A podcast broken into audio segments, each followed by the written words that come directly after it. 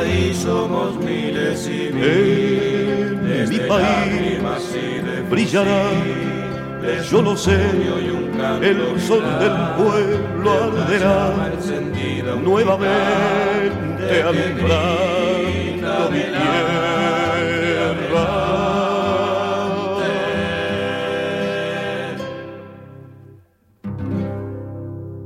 19-20 minuti, gentili ascoltatori, benvenuti a questo nuovo appuntamento con l'informazione, la cultura e la musica direttamente dall'America Latina. Andiamo in diretta ogni giovedì dalle ore 19.10 per un'ora e in replica ogni lunedì dalle ore 16.25.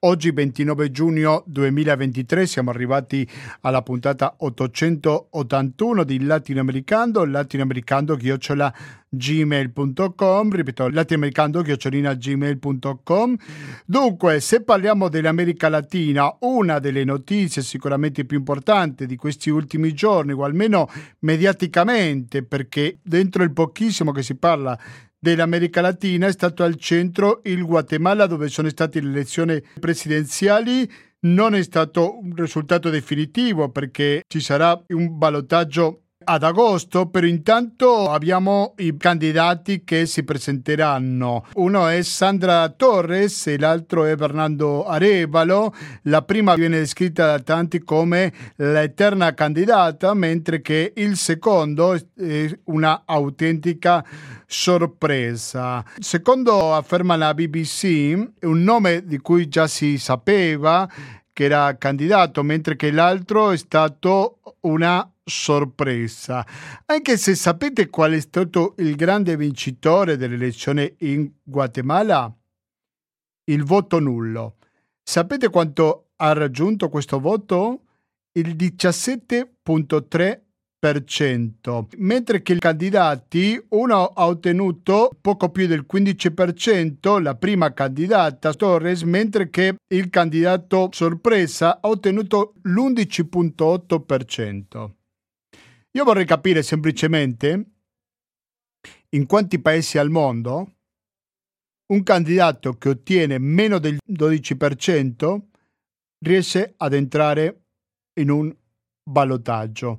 In ogni caso, questo la dice lunga del difficile rapporto che c'è fra la società civile e la politica guatemalteca. In effetti questo candidato sembra uno fuorisistema, anche se avrebbe una leggerissima tendenza verso il progressismo, quindi essere antisistema, a differenza di altri paesi, non vuol dire necessariamente essere un personaggio di destra o che viola i diritti umani, come stiamo vedendo nel caso del molto popolare Bukele a El Salvador. A proposito delle Marras, un argomento che ne abbiamo trattato in tante occasioni e prima o poi sicuramente ne torneremo.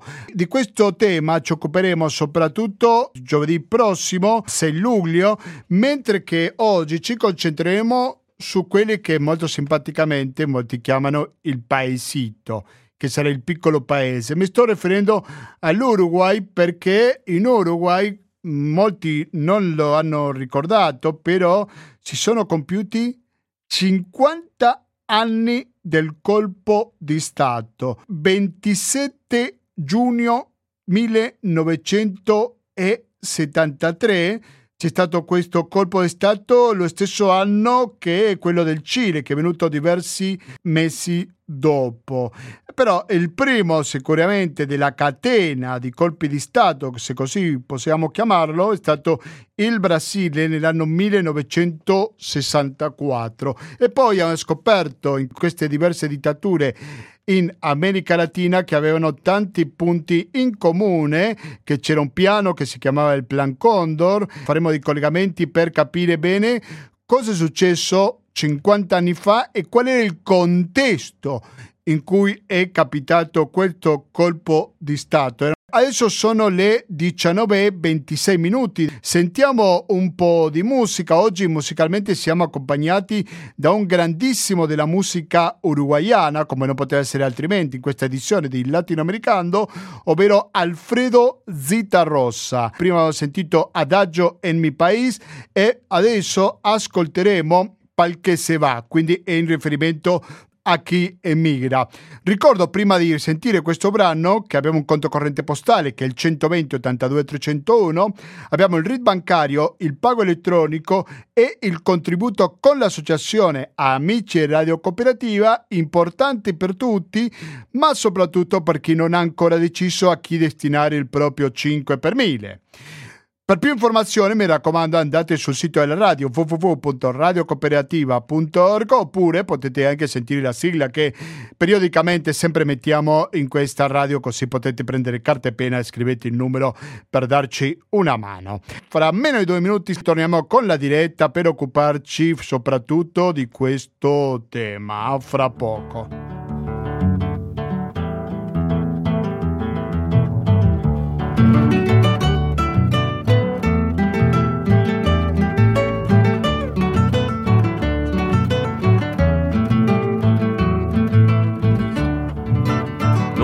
Olvides del pago si te vas para la ciudad. Cuanti más lejos te vayas, más te tienes que acordar. Cierto que hay muchas cosas que se pueden olvidar, pero algunas son olvidos y otras son cosas no más.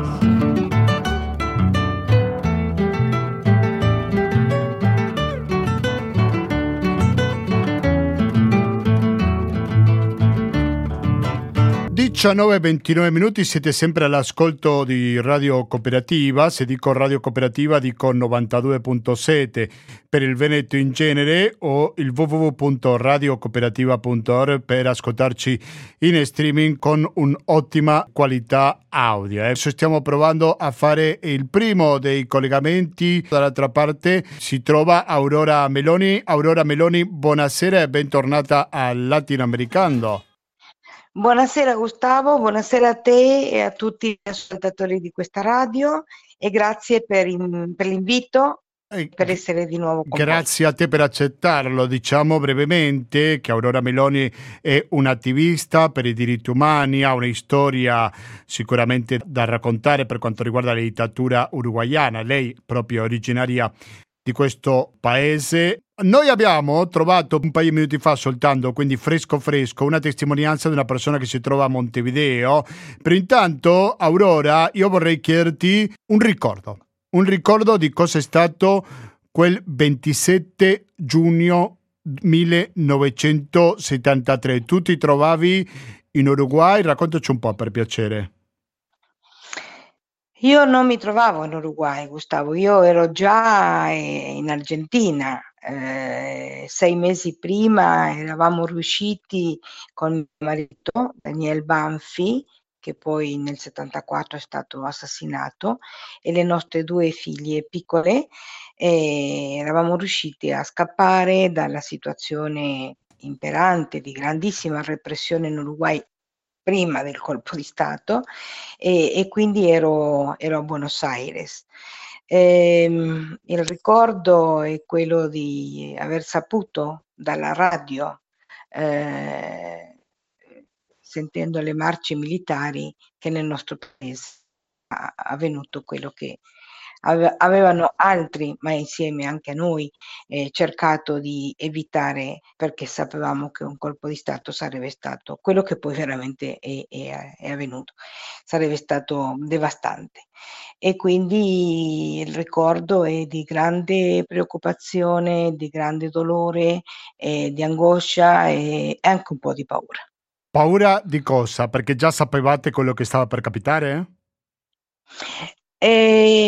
Mh, allora, io vado un po' indietro. Prego. Noi avevamo, avevamo allora una centrale sindacale unica e unitaria che era la Convención Nacional de Trabajadores, la CNT, che da metà degli anni 60 aveva preso la decisione eh, comunicata eh, a tutti che in caso di un eventuale colpo di Stato il sindacato, il sindacato e la nostra centrale avrebbe dichiarato uno sciopero generale. E di fatti questa è stata la risposta che i lavoratori, ma non solo, perché insieme ai lavoratori, gli studenti, eh, i democratici dell'Uruguay hanno dato al colpo di Stato del 27 giugno del 73. E quindi quando tu mi chiedi paura di cosa, ma noi vivevamo già una situazione eh, talmente pesante dal punto di vista della repressione eh, durante il governo di Pacheco Areco nel 1968 eh, avevano instaurato las medidas prontas de seguridad, misure per salvaguardare la sicurezza dello Stato, non so, non so bene come tradurla.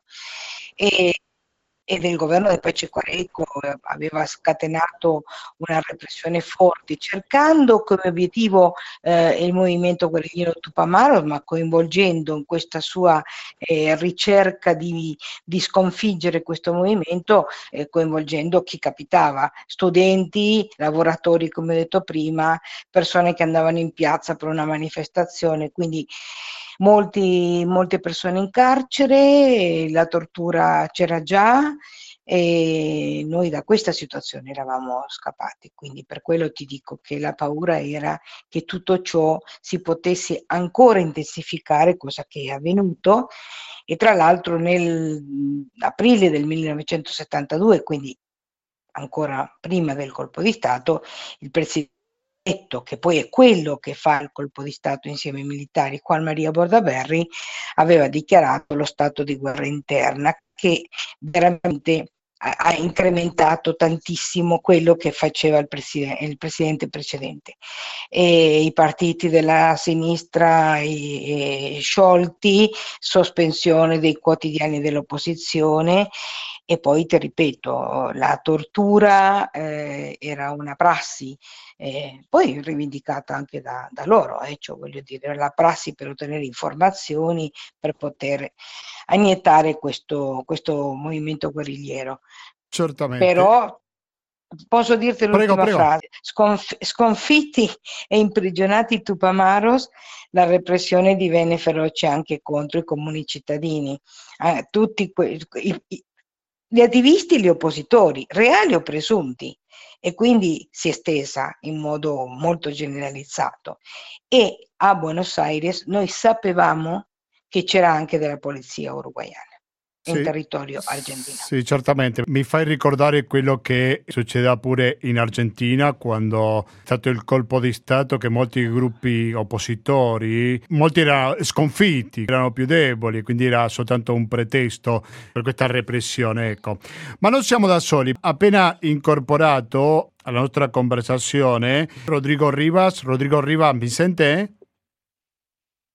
Sì, sì, ti sento bene. Ah, benissimo, grazie mille. Rodrigo Diaz è un giornalista di origine cilena, al quale, dopo ringraziarla naturalmente per la sua disponibilità, gli chiederei di raccontarci un po' il contesto, perché tu sei di origine cilena, Rodrigo, da molti anni che abiti in Italia, però se ci puoi raccontare un po' il contesto non soltanto in Cile, ma anche nella regione, cosa era quella parte del Sud America nel 1973, cioè 50 anni fa.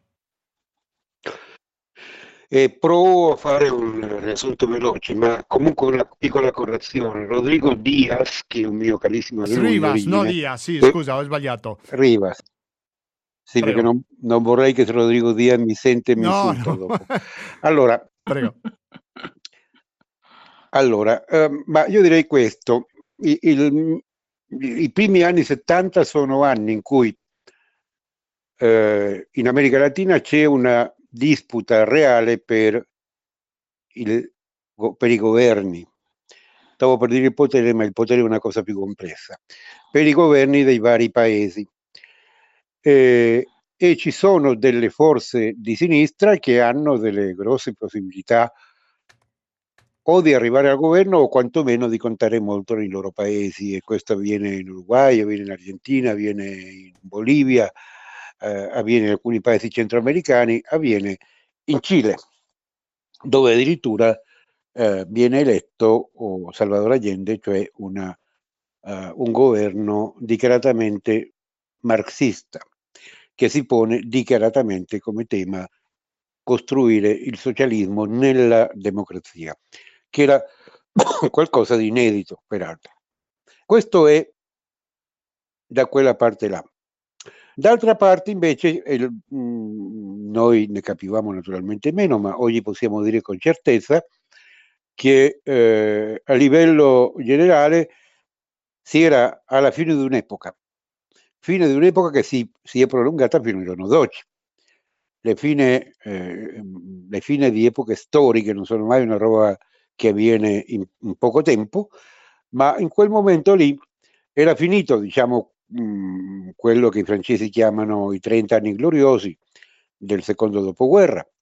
Le economie marcavano il passo, il tasso di profitto delle aziende del capitale era sceso enormemente, c'erano delle resistenze allo stato delle cose dovunque, eh, c'erano addirittura delle possibilità di sconfitte militari da parte della superpotenza, unica in quel momento, oltre alla, all'Unione Sovietica, come effettivamente poi è avvenuto nell'Asia, quindi Vietnam, Laos e Cambogia.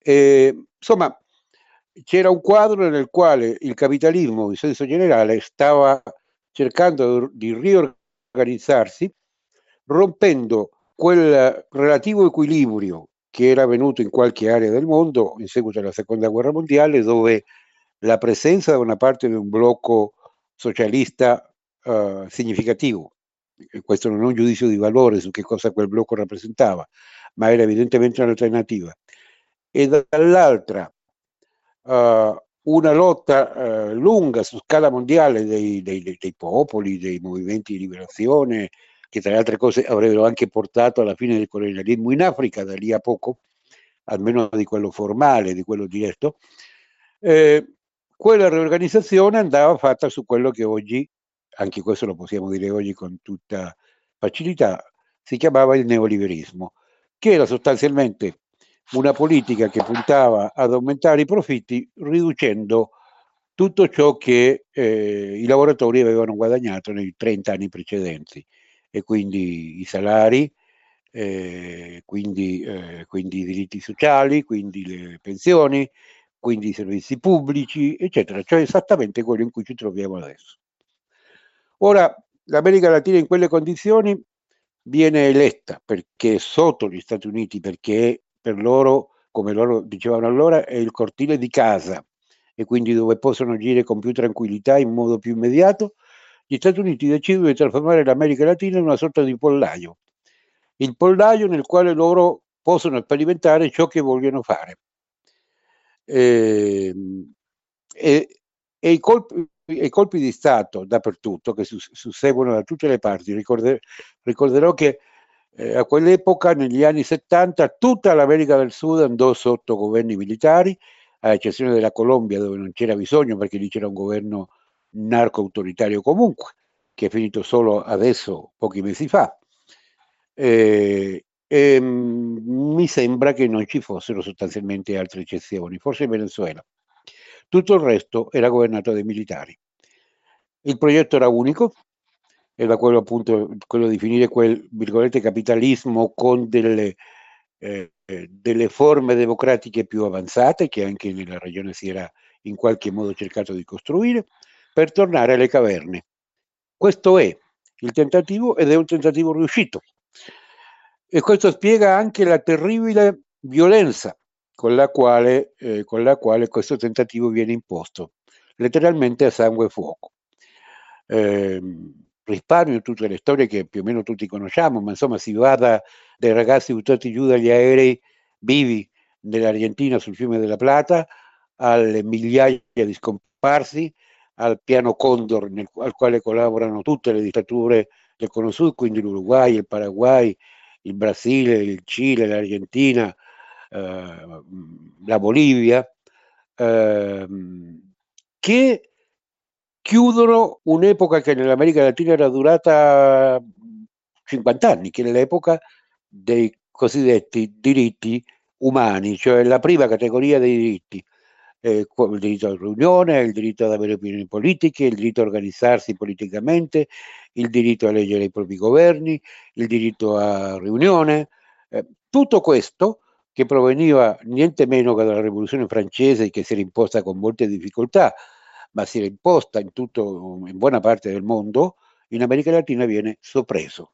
E l'America Latina vive sotto coprifuoco per un periodo che inizialmente parte dal Brasile, come è logico, dal, dal, dal, paese più importante, nel 64, col primo colpo di Stato, che si accentua negli anni 70 con la Bolivia, eh, l'Uruguay, il Cile, il Paraguay viveva permanentemente sotto dittatura in quegli anni ehm, e così via, eh, il Perù, e che, e che, finisce, e che finisce eh, formalmente nel 1989 con eh, 1990 in verità per essere esatti col ritorno della democrazia eh, formale con un governo eletto in Cile.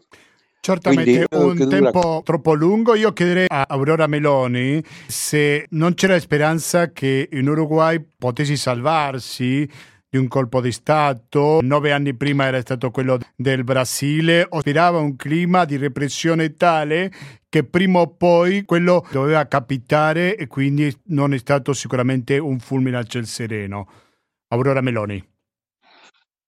Sì, Gustavo, vabbè, colgo l'occasione per salutare Rodrigo che ho sentito con, con piacere, con molto interesse come sempre. E tu parli del, del, Brasile e mi hai fatto ricordare un qualcosa che a noi aveva spaventato anche molto e noi non eravamo in Uruguay, ma nel momento del colpo di Stato e di fronte alla risposta popolare dei lavoratori e di tutti gli altri settori democratici della società con lo sciopero generale, noi avevamo le, la frontiera col Brasile dove si erano schierate le truppe brasiliane e, ma sicuramente non avevano nessuna intenzione di invadere l'Uruguay, non, non ne avevano bisogno. Però era un elemento per intemorire una popolazione che già eh, di fronte, per l'Uruguay, di fronte a un colpo di Stato vero, reale, eh, annunciato per radio in un discorso del presidente eletto prima, che poi ha dato il, l'autogolpe, chiamiamolo così, Bordaberry, annunciava alla, alla popolazione che aveva sciolto il, il, Parlamento che d'accordo con i militari, e lo disse tra l'altro, avevano sospeso le garanzie costituzionali. E, e voglio dire, questi fatti che ti sto raccontando, questi sono fatti, sono cose accadute davvero, naturalmente confermavano la preoccupazione precedente, confermavano una preoccupazione perché si vedeva intorno in America Latina quello che stava accadendo, lo diceva prima Rodrigo, eh, nel 71 la Bolivia, ma noi avevamo avuto nel 64 il Brasile e poi la situazione di violenza, di violenza, di governi eh, autoritarie. Poi adesso tra l'altro intanto ascoltavo, ascoltavo eh, vabbè io lo chiamo Andrea e lo, lo, lo farò perché se no mi distrago come devo chiamarlo. E, ehm, noi avevamo, avevamo toccato con mano che cosa voleva dire allora la dottrina della segurità nazionale, che era eh, ideata eh, dagli Stati Uniti e disseminata tra l'altro dagli Stati Uniti, dove assegnavano una nuova funzione alle forze armate latinoamericane. Cioè queste forze armate smettevano di essere lo strumento delle nostre nazioni sovrane per integrarsi in un programma strategico degli Stati Uniti. E dopo c'è stato il rapporto Rockefeller che affermava che i regimi militari costituivano una valida alternativa alle democrazie liberali e lo dicevano per rafforzare i paesi dei, latinoamer- dei latinoamericani. In verità io ti sto dicendo dei fatti che noi temevamo e che poi abbiamo visto che era un timore più che eh, fondato, quello non nostro soltanto, perché io ricordo e finisco, ricordo perché ho letto pochissimo tempo fa eh, gli atti dell'ultima sessione, il 26 giugno del, del 73, l'ultima sessione straordinaria del Senato della Repubblica in Uruguay. E posso dirti che i senatori presenti di tutti i partiti, anche del Partito Colorado, hanno veramente fatto uno sforzo incredibile per poter evitare quello che poi è il risultato inevitabile, che era questo colpo di Stato. Devo dire che in quel momento si era trovata un'unità nella politica del nostro paese, che naturalmente non era, non era normale come nessun paese del mondo, ma di fronte a una eh, situazione come quella di un, una rottura totale nelle istituzioni per passare a, a, essere, per consegnare il controllo del paese ai militari che erano usciti dalle caserme, entravano nei palazzi del, dello Stato Beh, questo poi ha creato quello che noi poi chiamiamo il terrorismo di Stato, che è quella politica che hanno applicato loro. Quindi quando tu mi dici ah, eh, era previsto, eh, sì, era abbastanza previsto, si è fatto di tutto chi poteva per evitarlo, ma le conseguenze le abbiamo viste nei dieci anni che è durato questa dittatura militare. Certamente, siete all'ascolto di Latinoamericano per Radio Cooperativa, dall'altra parte della linea ci rispondono Rodrigo Rivas e Aurora Meloni a proposito dei 50 anni del colpo di Stato. Abbiamo appena ricevuto, mentre stavamo iniziando questa trasmissione, una testimonianza che arriva da Montevideo proprio, di un uruguaiano, un attivista di diritti umani, il suo nome è Silvia Bellizzi, l'abbiamo sentito in più un'occasione, latinoamericano, lo capite, no? Bellizzi con due L, due Z, più italiano impossibile. Sentiamo adesso la sua testimonianza a proposito di questi 50 anni del colpo di Stato in Uruguay. Buon pomeriggio, sono Silvia Belizzi da Montevideo, Uruguay. In questo anno commemoriamo il 50 colpo di Stato civico-militare che spasso via la Costituzione e i diritti e libertà del popolo, buttando le Camere deputati e senatori nel Parlamento e inizi una resistenza popolare con uno sciopero generale di tutti i lavoratori organizzati nella centrale unica CN, CNT e studenti dell'Università della Repubblica raggruppati nella FEU, che portò per 11 anni alla repressione delle violazioni carcerarie illegali di partiti e sindacati e organizzazioni sociali, morti e sparizioni. Questo guidato dal presidente Bordaberry che era stato eletto nel 1971 ha guidato questo colpo di Stato.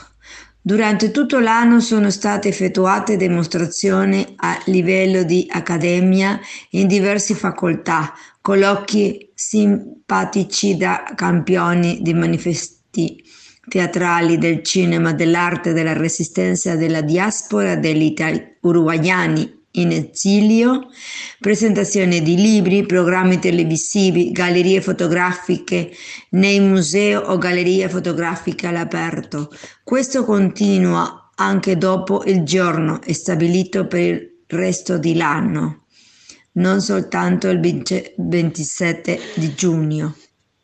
I punti salienti sono stati la veglia dal 20 uh, scusi, 26 al 27 si è unita in piazza prim- Primo di Maggio davanti al Parlamento con mostre fotografiche di Uruguay e di Cile, spettacolo musicale e delle 20, 22, 22 di sera. Il palazzo è stato circondato da candele e circondato da foglie giovani principalmente, un abbraccio alla democrazia con una forte mai più dittature terrorismo di Stato. Nel recinto sono stati esposti in 4D gli ultimi tre discorsi del 26 di giugno del 1973, prima del suo scioglimento. È stato molto molto emozionante e anche una eh, dimostrazione con tutti i rostri dei nostri eh, 198 uruguayani detenuti desaparecidos. Il 27 è stato inaugurato accanto al Parlamento il memoriale ai prigionieri, le prigioniere politiche. per le donne, inaugurato dalla signora Carolina Cose, la nostra sindaca di Montevideo. E nella serata una marcia indetta da piccoli gruppi di studenti.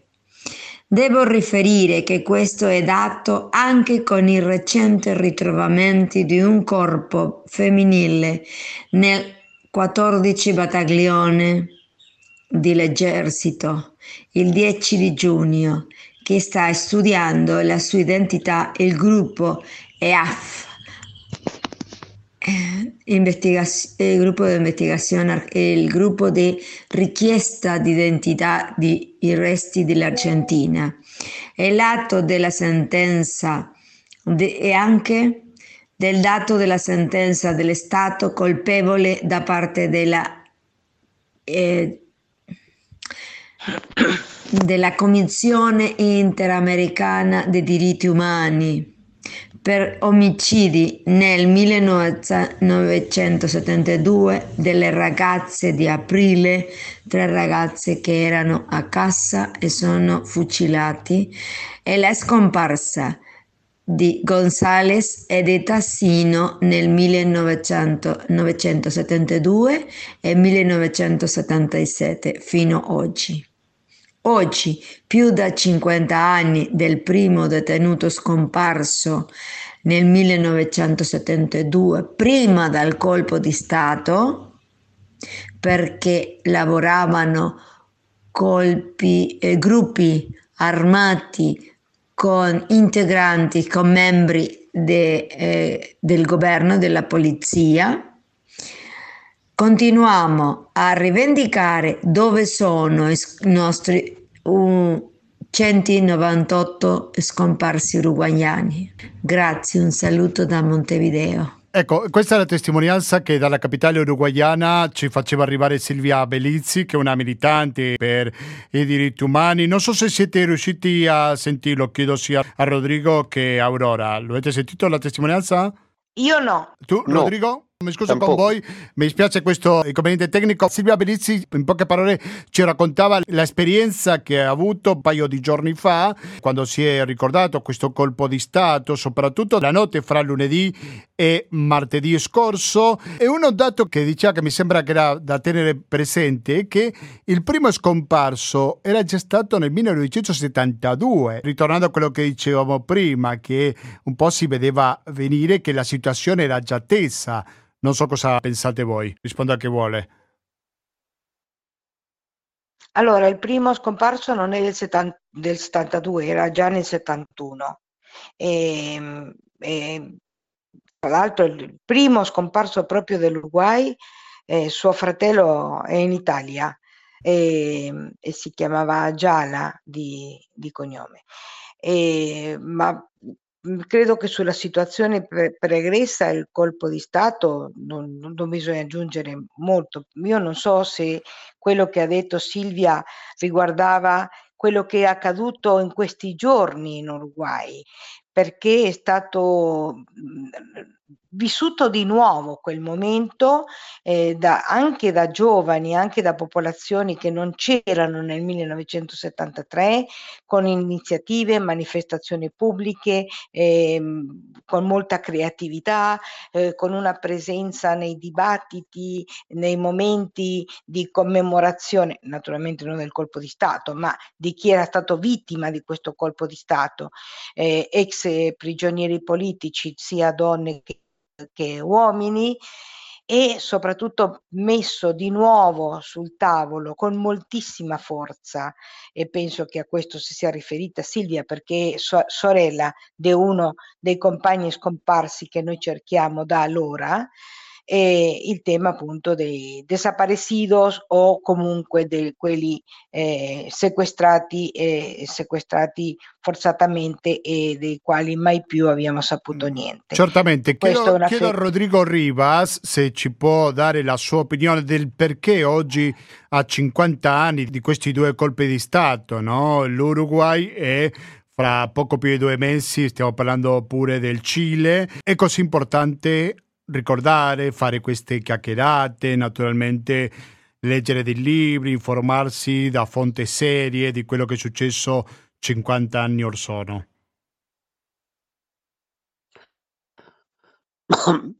Beh, io penso che naturalmente escludo o cerco di escludere i sentimenti personali perché questi sono molto facili da spiegare ed evidenti.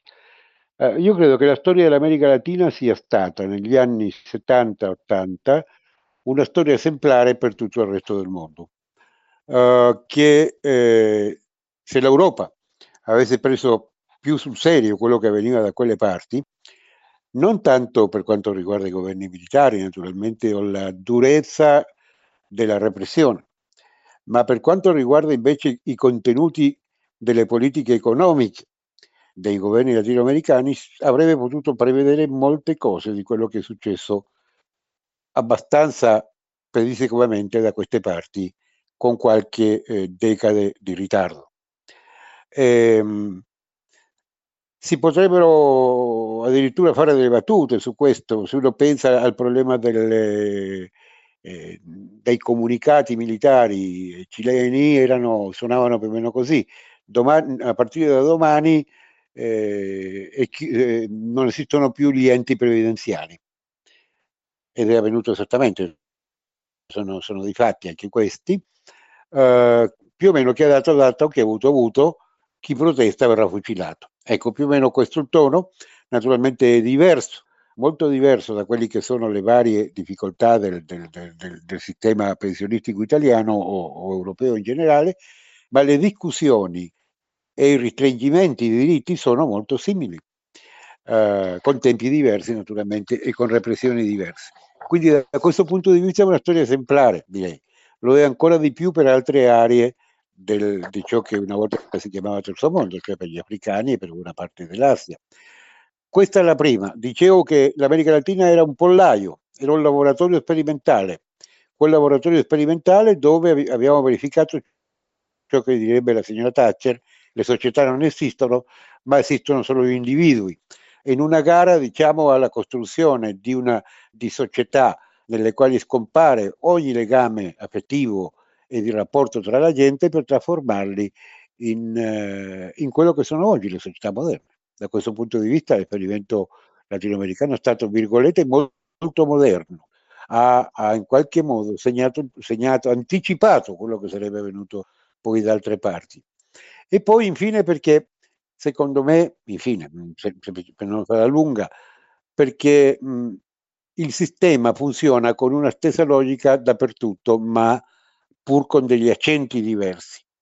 E quindi ciò che avviene da qualche parte non è solo un problema che ci deve toccare perché non dovrebbe esserci estraneo nulla che succeda agli umani, e non solo agli umani, eh, ma uh, perché tardi o, tarde o, pre, eh, o, prima avverrà anche da queste parti.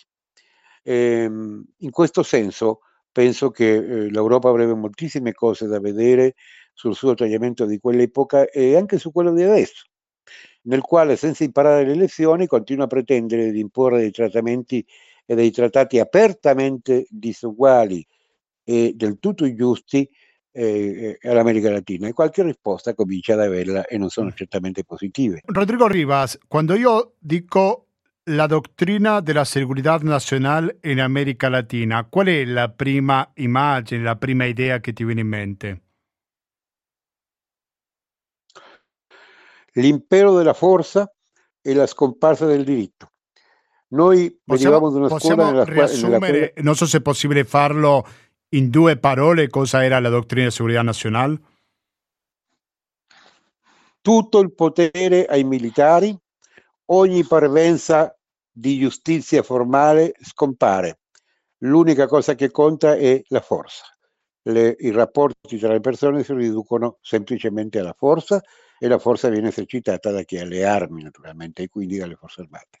Questa è la dottrina di sicurezza nazionale. Quindi in quel contesto si può uccidere chiunque, si può sgozzare le persone per la strada, come è successo dappertutto, si può costruire delle, dei carceri di estrema sicurezza da tutte le parti, si possono fare centri di detenzione e torture, trasformandoli, trasformando la tortura in politiche statali pubbliche in tutte le capitali e in tutte le città, si possono costruire eh, si, può si, può uscire nel, nei piccoli camion, nei jeep, a, a, prendere dei dirigenti contadini e ucciderli sul posto, come è avvenuto in tantissimi paesi. Ecco, cioè la scomparsa di ogni parvenza di esistenza del diritto, l'impero della forza, come unica, come unica ragione, come l'unico cemento all'interno di una società. La teoria politica dice che il potere si cimenta su due cose, la forza ed il consenso. Lì il consenso conta zero e quindi conta solo la forza. Molto chiaro. Aurora Meloni, voi e non soltanto voi non siete stati mano sulla mano in tutti questi anni e ci sono dei processi in corso per il Condor, questo coordinamento fra le diverse dittature dell'America Latina. Cosa possiamo dire a proposito di questi processi che ti ha visto a te come protagonista, sempre molto attiva in questo senso, no?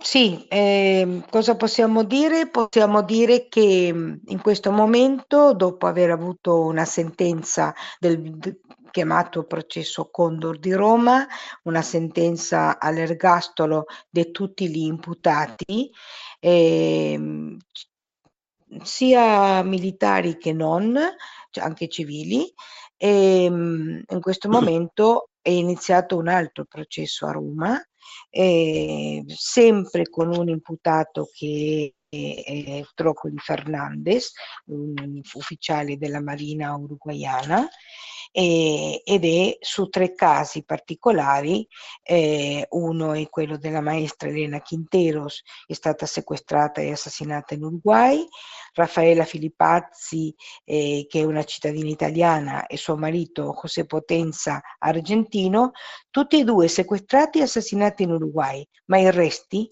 sono stati trovati in Paraguay. Questo ci riporta al Condor.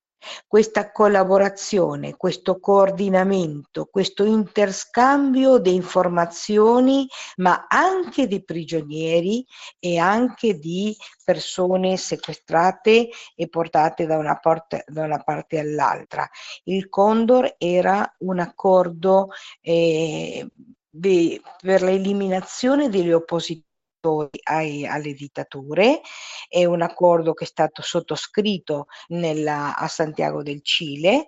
E, è un accordo eh, che il processo che abbiamo chiuso nel 2021 ha potuto dimostrare sia con prove documentali che con prove testimoniali che davvero sta, esisteva c'è stato e che è servito a eliminare eh, veramente gli oppositori, ma non solo i militanti, gli oppositori, cioè chiunque dicesse qualcosa contro la dittatura in atto nel, in uno di questi paesi in quel momento. Certamente, io ho un'ultima domanda per entrambi, chiederei gentilmente una risposta breve. Stiamo vivendo un periodo molto nero qui in Europa e non soltanto con l'avanzata dell'ultradestra, dei nazionalismi, anche in America Latina. Inutile ricordare il caso di Cast in Cile o di Milei in Argentina e poi ci sono altri esponenti nel resto della regione. Quindi possiamo dire che non abbiamo imparato sufficientemente la lezione delle dittature militari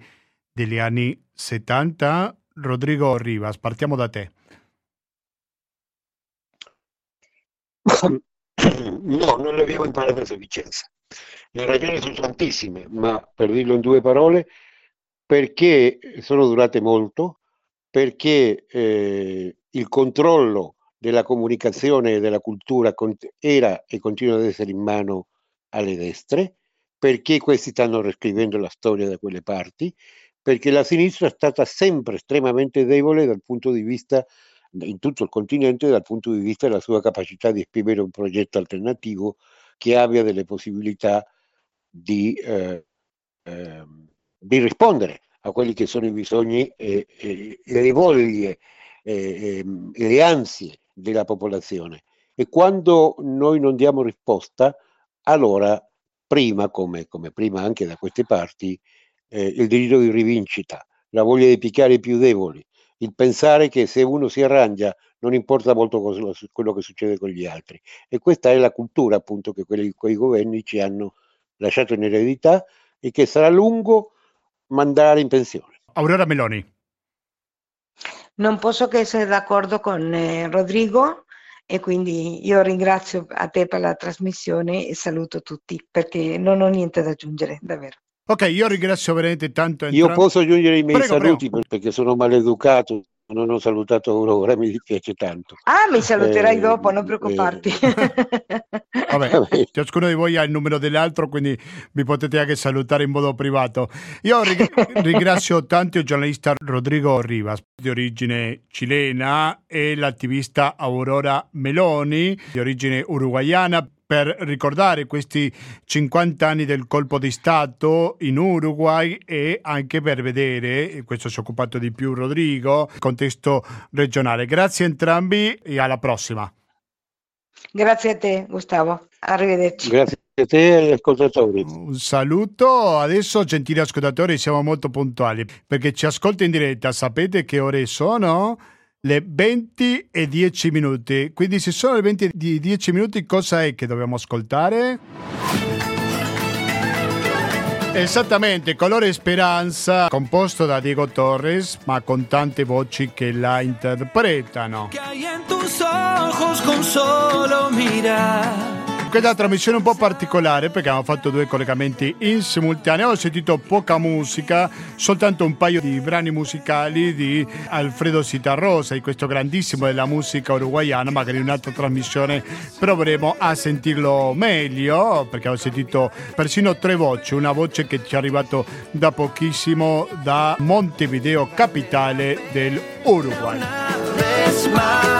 Saber que se puede. Abbiamo sentito voci che si sono espresse con tranquillità, senza fretta. Sapete perché? Perché non abbiamo pubblicità. In molte radio, quando intervistano alle persone, interessanti o meno che siano, li fanno parlare pochi minuti perché ci sono gli sponsor pubblicitari. Noi non ce l'abbiamo. Ma cosa abbiamo in conto?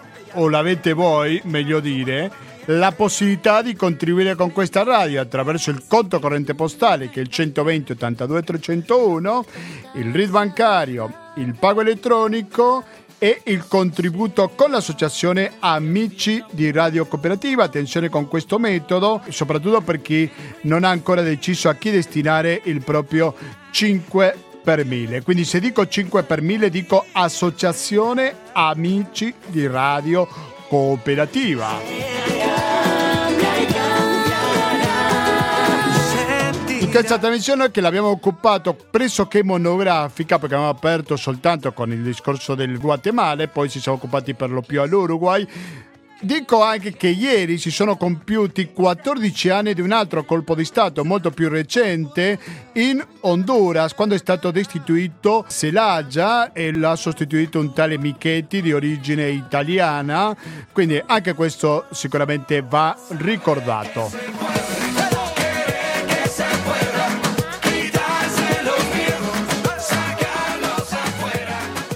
Noi ci salutiamo, però guai a cambiare frequenza perché fra pochi minuti sentiremo una pausa musicale e dopo dalle 21.30 fino alla mezzanotte, oggi che è 29 giugno, sentiremo musica e cultura. Se invece ci ascoltate in replica il lunedì, fra poco sentirete Economia e Società nella voce di Gabriele. latinoamericando-gmail.com ripeto latinoamericando-gmail.com è la mail attraverso la quale voi potete dare delle idee fare delle proposte criticarci o dirci qualcosa che vi è piaciuto. Sempre su latinoamericando-gmail.com ci trovate anche su facebook Quindi basta, da Gustavo Clown non mi resta più che salutarvi, noi ci risentiamo domenica prossima dalle ore 18.30 con l'attualità internazionale. Grazie e alla prossima!